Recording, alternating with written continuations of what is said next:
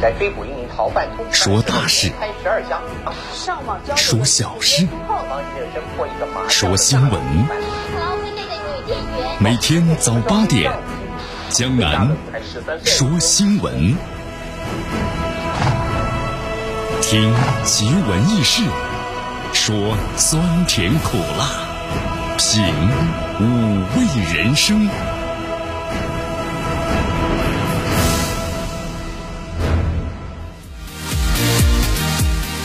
这段时间呢，这个天气啊变化的非常的快啊，时冷时热。你看今天最高温度呢是二十五度，最低温度是十七度，所以今天的话呢还略微感觉有点偏凉。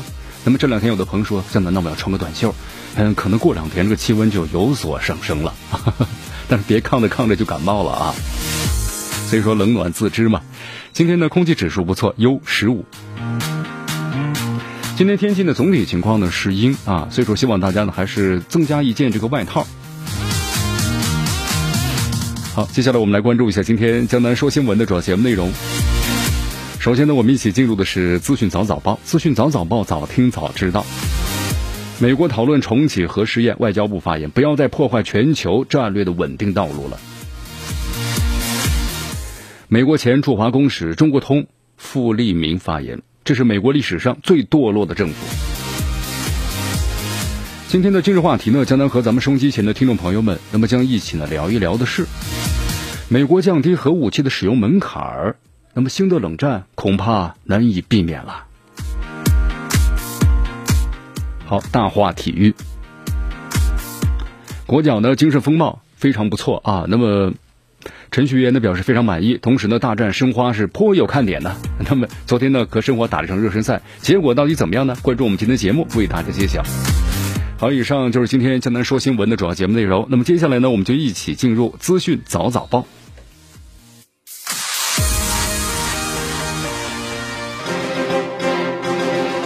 时政要闻、简讯汇集、热点评说、资讯早早报。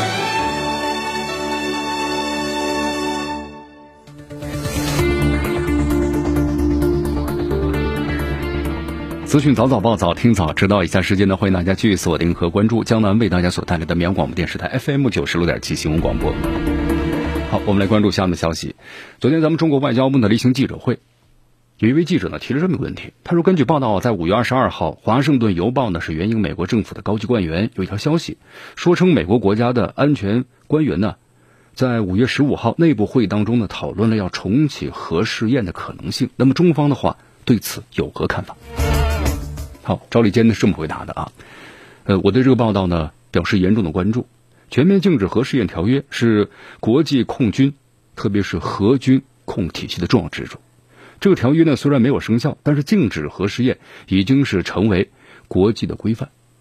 条约对推动向核裁军，还有防止核武器的扩散，包括呢维护世界和平安全等等，具有非常重要的意义。包括美国在内，五个核国。都已经签署条约了，同时做出了暂停核试验的承诺。美国现在啊是开展核试验，我们说了最多的国家了，次数。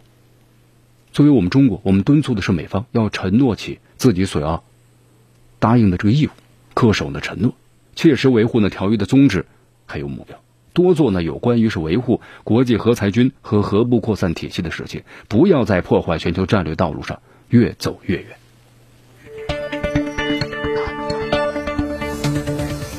好，你看这美国要重启核试验了啊，那么从一个迹象来表明，这美国的实力确实在不断的衰退，对吧？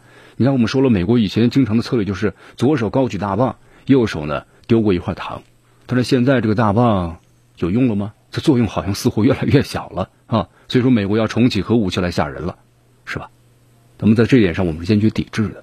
那么同时，咱们中国的这核研发也要跟上啊，就是不管怎么样。打铁需要自身硬啊，这一点是非常重要的。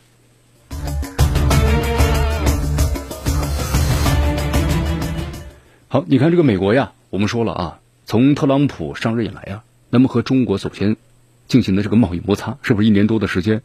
那么让美国的经济受到了严重的损害。我们说现在全球经济都是一体化，美国、中国，我们的经济都是你中有我，我中有你啊，都是多边贸易啊。那么打这样的贸易战或者贸易摩擦的话，它是对全世界的经济都有极大的损伤的。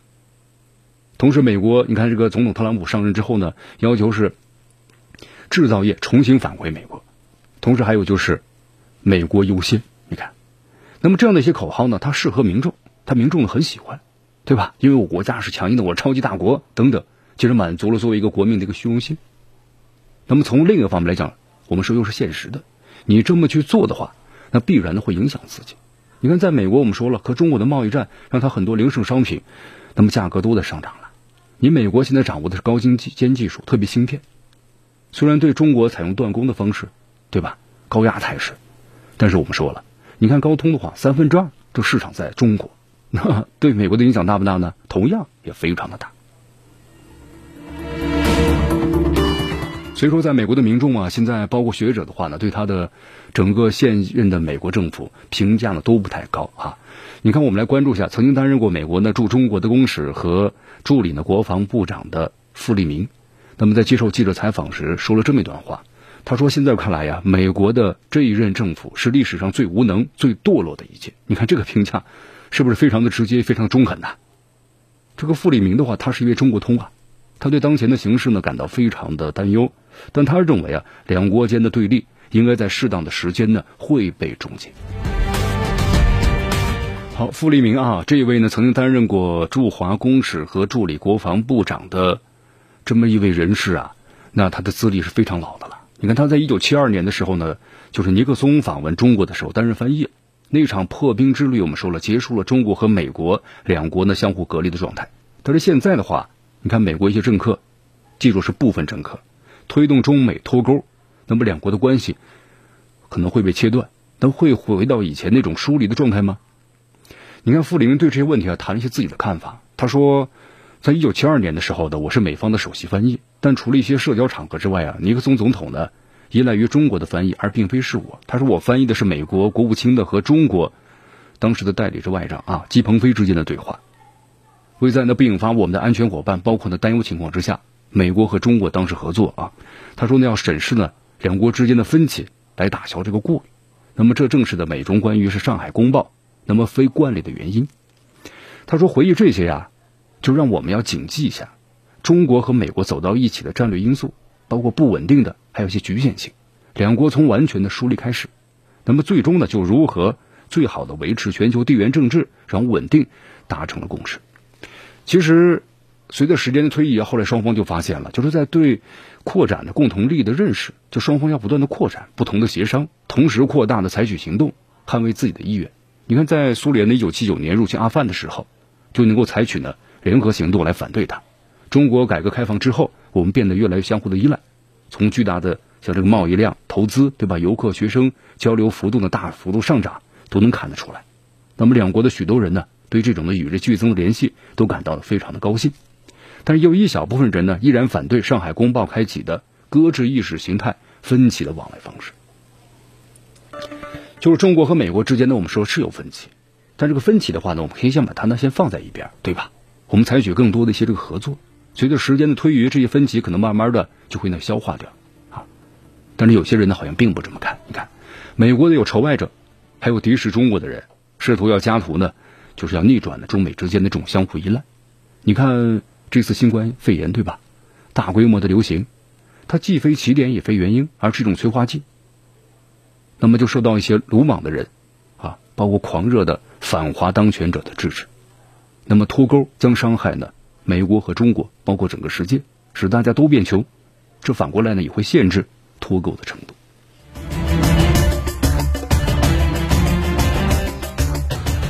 好，你看傅立明啊，他是见证了中国和美国关系的建立和发展。那么就说，现在是不是中国和美国最艰难的时刻呢？两国关系，傅立明他这样说，他说，美中关系啊，现在正处于呢尼克松访华以来可以说是最糟糕的时刻了。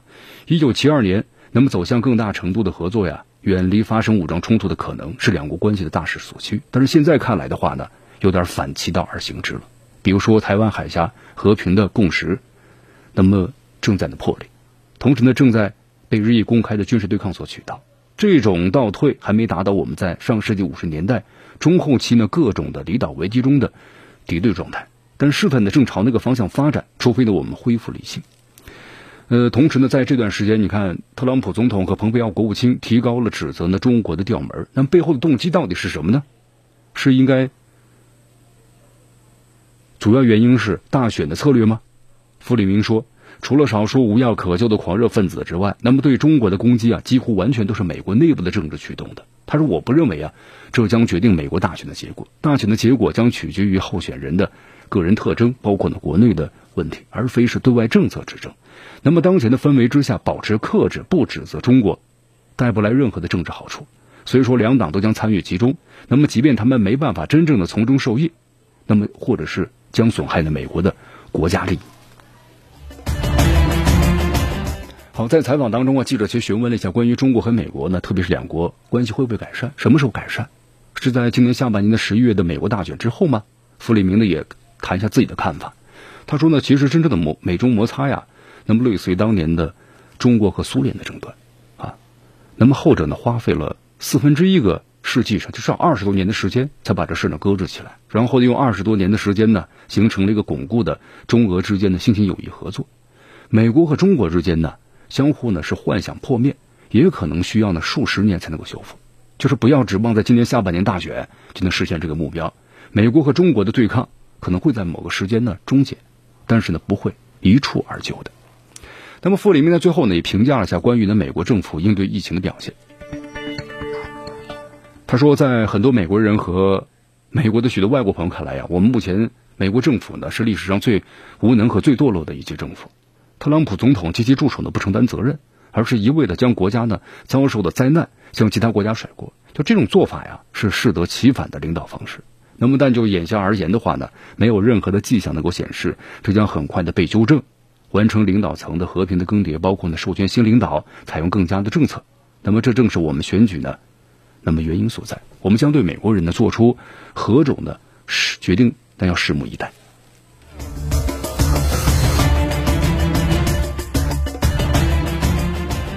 好，其实你看这位资格非常老的这个政界人士啊，傅立明，其实呢说话说的非常的直接，也非常的直白，对不对？所言极是啊。有的时候呢，作为美国，你要抛弃幻想，坚定信念，然后呢，让时间来解释问题。好，继续锁定和关注江南为大家所带来的资讯早早报，资讯早早报，早听早知道。迎着晨光，看漫天朝霞，好的心情，好听的新闻，走进江南说新闻，新闻早知道。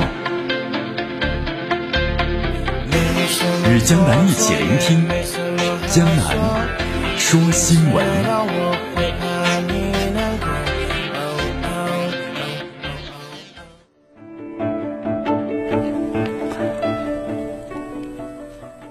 继续回到江南为大家所带来的资讯早早报，资讯早早报，早听早知道。所以说，咱们中国和美国这样的一种。关系的话呢，我们说了，可能短时间之内是难以得到什么的恢复的啊，这可能需要呢很长的时间，对吧？你看，就像这位呢，美国的政界人士傅立明所说的，那可能是需要呢数十年才能够慢慢的修复的啊。那么这段时间大家特特别注意，你看中国驻美国使馆就提醒大家，特别是在美国的中国公民，特别是留学人员，要注意了解呢美方的出入境的有关管理，提高呢自我的防护意识啊，以免造成不必要的不便的或者损失。这是怎么回事呢？因为最近一段时间，我们发现了一个问题，就是很多咱们中国的公民啊，反映在出境的时候呢，被美国边境的海关执法人员长时间盘问，然后还要检查你随身携带的手机，包括电脑等电子设备，而且部分人员的电子设备啊，还被执法人员的暂扣，做进一步的检查。所以大家看到没有？你看这个检查的话呢，它是随机的啊，他只要怀疑你，然后呢就要检查，那么同时你要是。有这种反对的意见或者意识的话，那马上就要被扣留。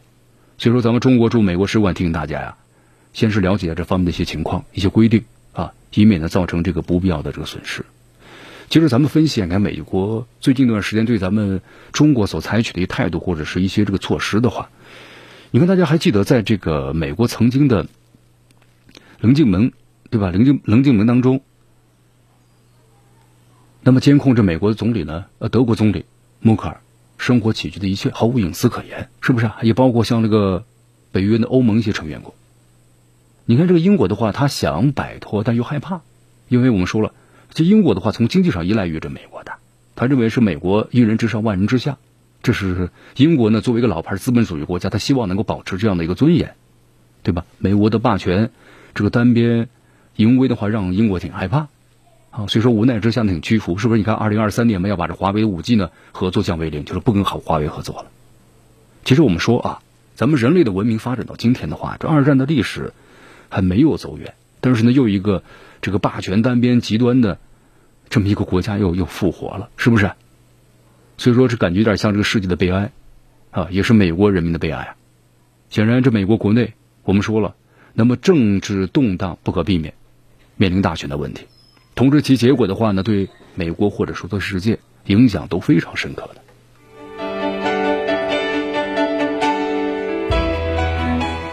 所以说，你看这英国的话，我们说了，英国在脱欧之后的话呢，希望和这美国走得更近一些啊。当然，英国脱欧呢，它有各自的一些小算盘在里头。除了就是说，呃，在这个整个欧盟的一个地位的问题，然后呢，还有个是付出的问题啊，这方面呢可以得到一个解决。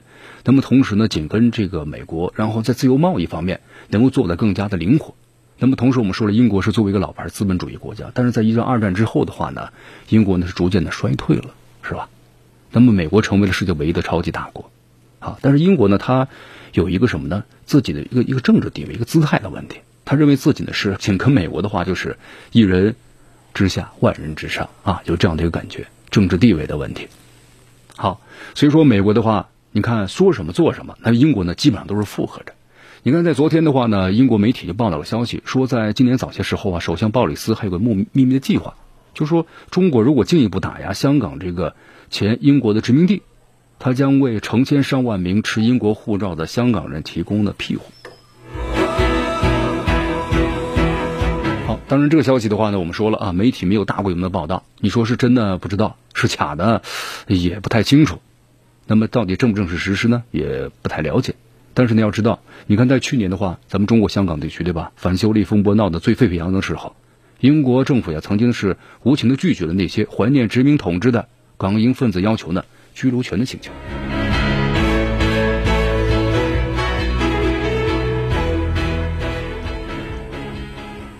好，我们说了，英国要做的话呢，也都要三思而后行啊，是不是？你看，大家还记得吧？在前两天，咱们中国国务委员兼外交部长王毅在十三届全国人大三次会议上呢，特别强调啊，香港事务是中国的内政，不容任何外来的干涉。那么，不干涉内政是国际关系的基本准则，各国都要呢予以遵守。其实，咱们分析一下啊，这条新闻，交单给大家，咱们分析。你看，香港给这个就是英国要给香港的港人，那么提供护照，它呢其实是有限制的，只能免签到英国。就这些护照的话呀，虽然这香咱们中国香港地区的部分港人他有这个英国护照，但是呢，他是什么呢？他是属于是没有居留权和工作权的护照。其实这个就是我们说的画饼充饥。那么有两种情况，就是英国呢，他这媒体呢爆出来了，有这么一个计划，英国可能是打嘴炮，我们把它形容为是，是吧？因为这些外国人就是你看，咱们中国香港地区的部分香港人，他拥有的什么呢？英国的护照，但是。在英国，他没有纳过税，也没有做出任何的贡献啊。英国之所以这么做，那是为了政治私利，是不是？那么要去了，肯定会遭到呢本地居民的反对。那么他们呢，只能是可能作为他们政治的一个棋子，用来牵制咱们中国的香港。那你这些人留在中国本土，才能发挥这个反中乱港的作用啊！你接过去，那不就是帮了我们的忙吗？这些捣乱分子，你全走吧，是不是？好，当然我们说了。英国也有可能跟着美国一块儿，对不对？然后呢，违反中英联合声明，给予这些港人的办个护照，提高相关的标准，那么和中国呢来对抗，啊，所以说这方面呢，我们也要呢做好准备。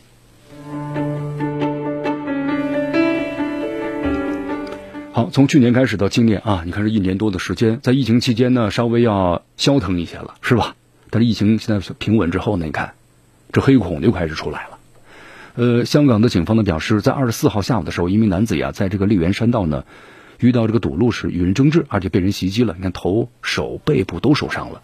那么这个案子呢，被警方是列作为是伤人案。警方也重申，撑伞掩盖他人犯罪将是犯法的。那么同时呢，将可能触犯呢，包括有教唆或者是串谋伤人罪。好，我不知道大家看这个新闻的视频了没有啊？这些暴徒分子那动起手来可是心狠手辣呀。所以说，香港的警方呢也是，呃，雷霆出击，是吧？到目前为止的话，共逮捕了一百九十三人啊。特别是二十四号那天的时候，参与暴动、非法集结、藏有的攻击性的武器、袭击他人的身体，导致呢受伤等等罪行。那么同时，这呃一百多人当中啊，一百二十二名男性，七十一名女性，而且呢有三十人呢是未成未成年，最年轻的十二岁。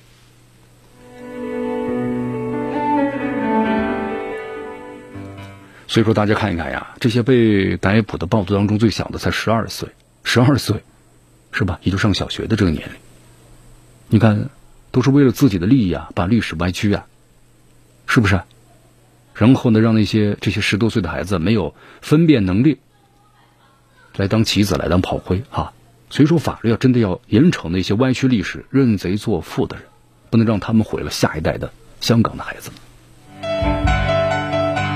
好，继续锁定和关注江南为大家所带来的资讯早早报，时政要闻、简讯汇集、热点评说、资讯早早报。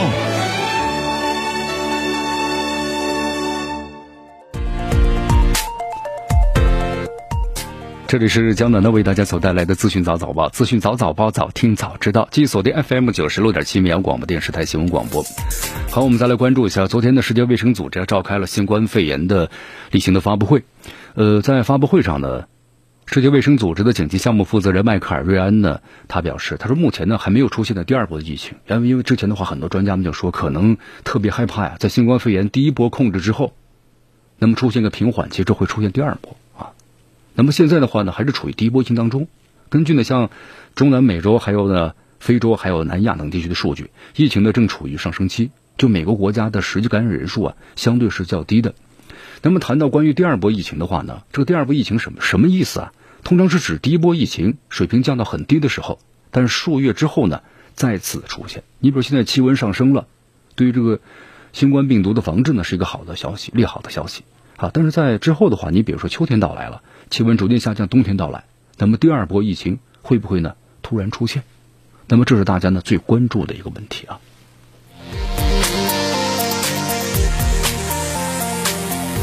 好，所以说现在的话呢，大家还要采取呢积极的防范的措施，因为这次新冠疫情来看的话呀，非洲呢是受新冠疫情影响的最小的地区啊，在整个非洲，虽然非洲呢一半以上的国家都出现了社区的传播，但是在非洲的话呢，整体来说。整个的疫情啊，死亡率是很低的，就死亡人数不到全球的百分之零点一，那是不是跟这个非洲的气候有很大的关系呢？对不对？呃，所以说呢，专家们也说了，这个新冠肺炎的话，是不是具有季节性？但是呢，作为专家们说，不应该有这样的一个假设，就是没有证据证明可能在今年冬天新冠肺炎呢会这个复苏。所以说，当前最重要的状态呢，我们还是要研制出新冠疫这个疫苗出来啊，这是最主要的。否则的话，咱们很难防治这个新冠疫情。新冠病毒咱们没办法去防治它，对吧？就是说咱们没有消灭它的这个疫苗的时候啊，那时刻威胁的我们，是说不能够大意啊，防控不能够放松啊。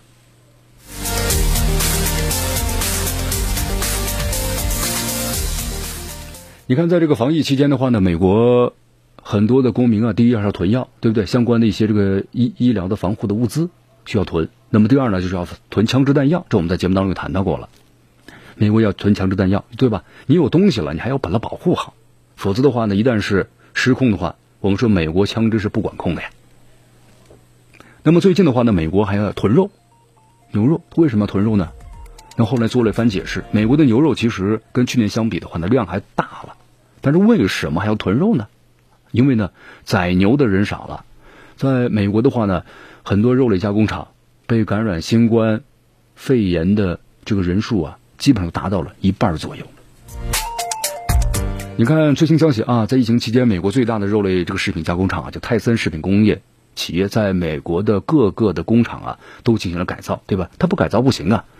那么首先的话，他们先从中层管理呢做了一个新冠肺炎的检测，结果一检测的话呢，一半以上都得了，吓了一跳啊！更别说检测底下的这个工人了，工人的话人数更多。所以导致呢宰牛的人少了，那么在美国这牛肉呢出出货量就少了，所以导致美国牛肉啊虽然呢规模养殖量比去年还要多，但是呢进入不了市场啊，所以说还要囤肉，肉少了。好，现在的话，在这个你看一家这个泰森公司，他们感染的这个新冠病毒的员工啊在激增，一个月前呢有一千六百多人就是被感染了，全国各个公司加起来啊，但是现在的话呢，在短短的这么点时间，一个月啊有七千多人被感染了，已经是。那么这个联想到其他的一些美国公司，同样也是如此。所以说，你说美国的肉类加工企业，你要复工的话难不难呢？非常的难呐，人不够啊，对不对？你也招不到人呐。所以说，目前的话呢，你看特朗普政府要求大家呢，虽然是肉联厂的复工啊，等等等等，但是我们说了，食品的供应和供应的安全，它更重要，对吧？好，继续回到江南为大家所带来的资讯早早报，资讯早早报，早听早知道，来继续锁定 FM 九十六点七绵阳广播电视台新闻广播。因为刚才呢，我们继续这个话题啊，在这个美国的话呢，这个牛肉出货量减少了，为什么呢？就是在美国呀，这个食品加工厂，特别肉类食品加工厂的工人，那么感染新冠肺炎的人数呢，基本上超过一半以上了，非常非常的多啊，所以导致工人不够，那么出货量自然就减少了。美国副总统彭斯呢也曾公开表示，他说我们有两个目标啊，需要恢复，第一个就是关于肉类加工厂的工人的安全和健康，那么第二个是关于食品供应链的稳健的，包括复工啊。其实后来有有人就批评他说的话，他说呢。就是别人说了，安全才是第一位的，所以说这个美国近期啊肉类短缺肯定是得不到的解决的。好，那么巴西呢同样如此。你看巴西，我们说了，在本周好像进入了最黑暗的一周了啊，因为这几天的话，你看这巴西的话呢，新增病例成千上万呐，而且在上周开始，这巴西就超过俄罗斯，成为新冠肺炎的确诊的是第二多的国家，仅次于美国了。你看在昨天的话，这巴西的卫生部门也说了嘛，过去二十四个小时。该国新增了病例是一点一万多例，累计达到三十七万了啊！过去二十四小时有八百多人死于新冠肺炎，累计死亡呢是两万三千四百七十三人。你看这个巴西的形势严不严峻呢？通过这数字来看，非常严峻了。但巴西总统啊，博索纳罗，他一点也不着急，是不是？这博索纳罗，我们说他被称为是热带的特朗普嘛，小特朗普是吧？一再表示啊，他说这个新冠肺炎就是小流感，跟特朗普呢啊同出一辙是吧？说的话。他说：“经济呢更重要，过去几个星期，你看有两任的卫生部长因为疫情和总统的分歧，对不对？走人了，所以说导致巴西的民众啊，现在对这个总统的话从上到下都非常的这个反感。从淡化新冠的危险来看，这位小特朗普和美国特朗普呢确实很相似。不过呢，话说回来了，美国总统特朗普如今开始害怕呢，这位小特朗普为什么呢？因为这个巴西的整个的肺炎的话有点横行啊。”所以下令禁止呢，特朗普也下令了，禁止过去十四天在巴西待过的外国人入境。好，我们再来到这个澳大利亚，澳大利亚的媒体报道，澳大利亚呢开始的关于新冠疫苗的人体的试验了啊，它是被称为这位是南半球的第一。根据最新的消息，墨尔本的这个阿阿尔弗雷德这家医院呢开始的进行一种的新冠疫苗的人体的试验，同时呢，报道了还不忘记强调，这是南半球呢首度进行的新冠肺炎的人体试验。这家疫苗据说是由着美国的生物科技公司，就是诺瓦瓦克斯开发的。然后呢，需要一百多名的志愿者，然后年龄从十八岁到五十九岁啊，预计可能会在七月份出成果。好，其实还有一条消息啊，就世界卫生组织呢再度称赞中国的疫情应对。世界卫生组织紧急项目的这个主管的迈克尔瑞恩提到了和中国的同行天天的讨论。他说呢，联合国的卫生机构和很多的政府渴望了解呢新冠病毒的动物起源。他也非常高兴听到来自于中国的始终如一的讯息，就中国对这方面是完全的开放的。好，我们再来到这个印度啊，印度的话，目前疫情呢还是非常的吃紧，就是在本周的话呢，一天新增病例将近是六千九百多例，就连续七天都在上升了，同时每天新增死亡病例超过一百五十例。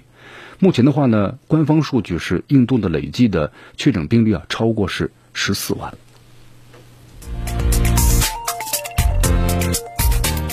好，我们再来到日本，日本的话呢，决定是取消全国各地啊所有的关于疫情的防控的一个紧急的状态啊，就宣布取消了。你看这两天我们特别谈到了关于这个安倍晋三呢，防控疫情呢，就日本的国民认为他呃反应和控制呢不当。所以说，他的支持率啊，已经在他从他上任到现在为止的话呢，处于一个最低期。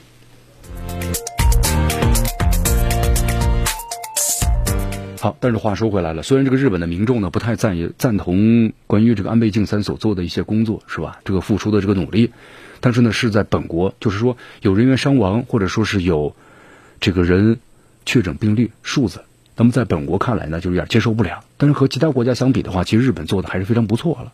所以说，世界卫生组织总干事谭德赛也表示啊，日本应对呢新冠传播的结果呢是一项的成功。就最近几周呢是阻止了疫情的扩散，使高峰时期的每天新增七百多例呢是降下来了，或者是达到了这个取消状态啊。他还说，日本保持了较低的这个死亡率。所以说，民众们的要求看来是不太一样的啊，这个对比度不一样，那么这个结果就不一样。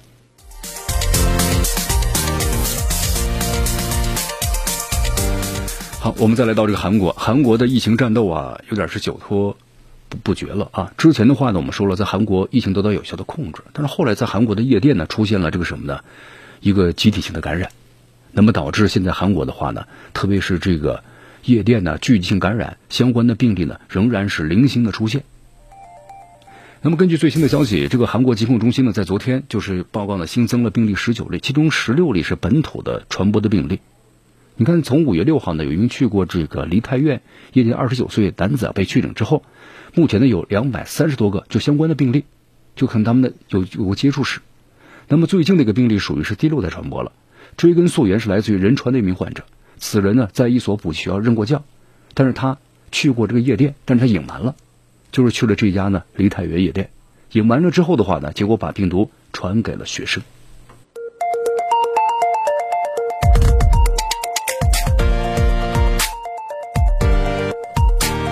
好，继续锁定和关注江南为大家所带来的资讯早早报。迎着晨光，看漫天朝霞，好的心情，好听的新闻。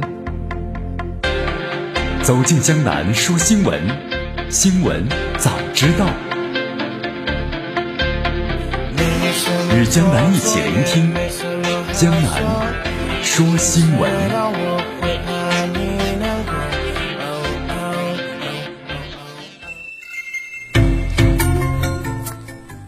继续回到江南为大家所带来的资讯早早报，资讯早早报，早听早知道。咱们来继续关注的下面的消息。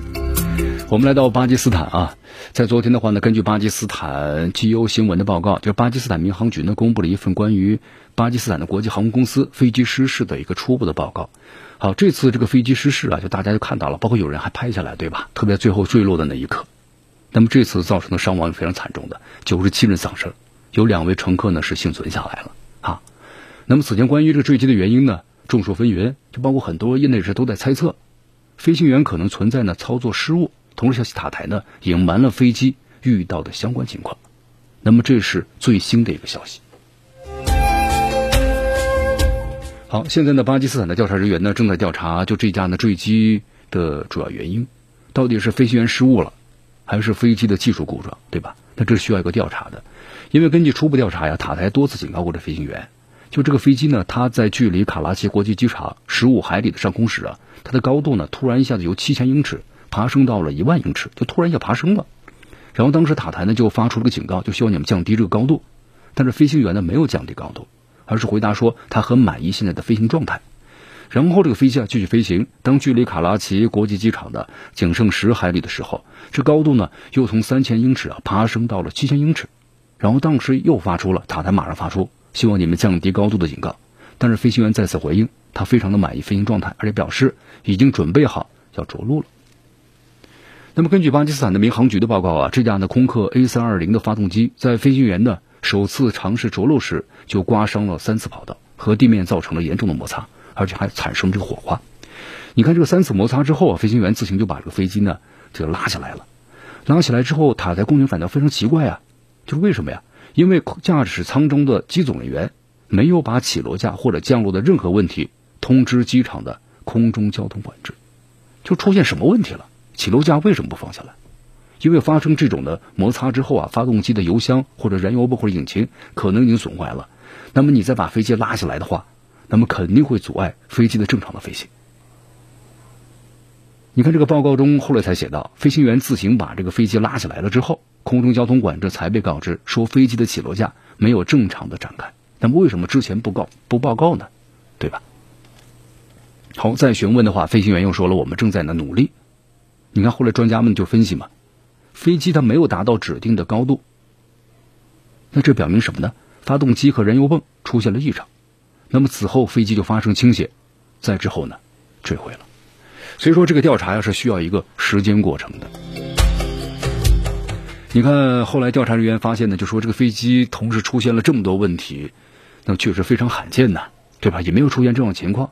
以前有问题的话要及时报告，但这次的话呢，到最后坠毁，依然就百分之三分之二的时间，百分之八十的时间都在说没有问题，没有问题啊，都是正常的。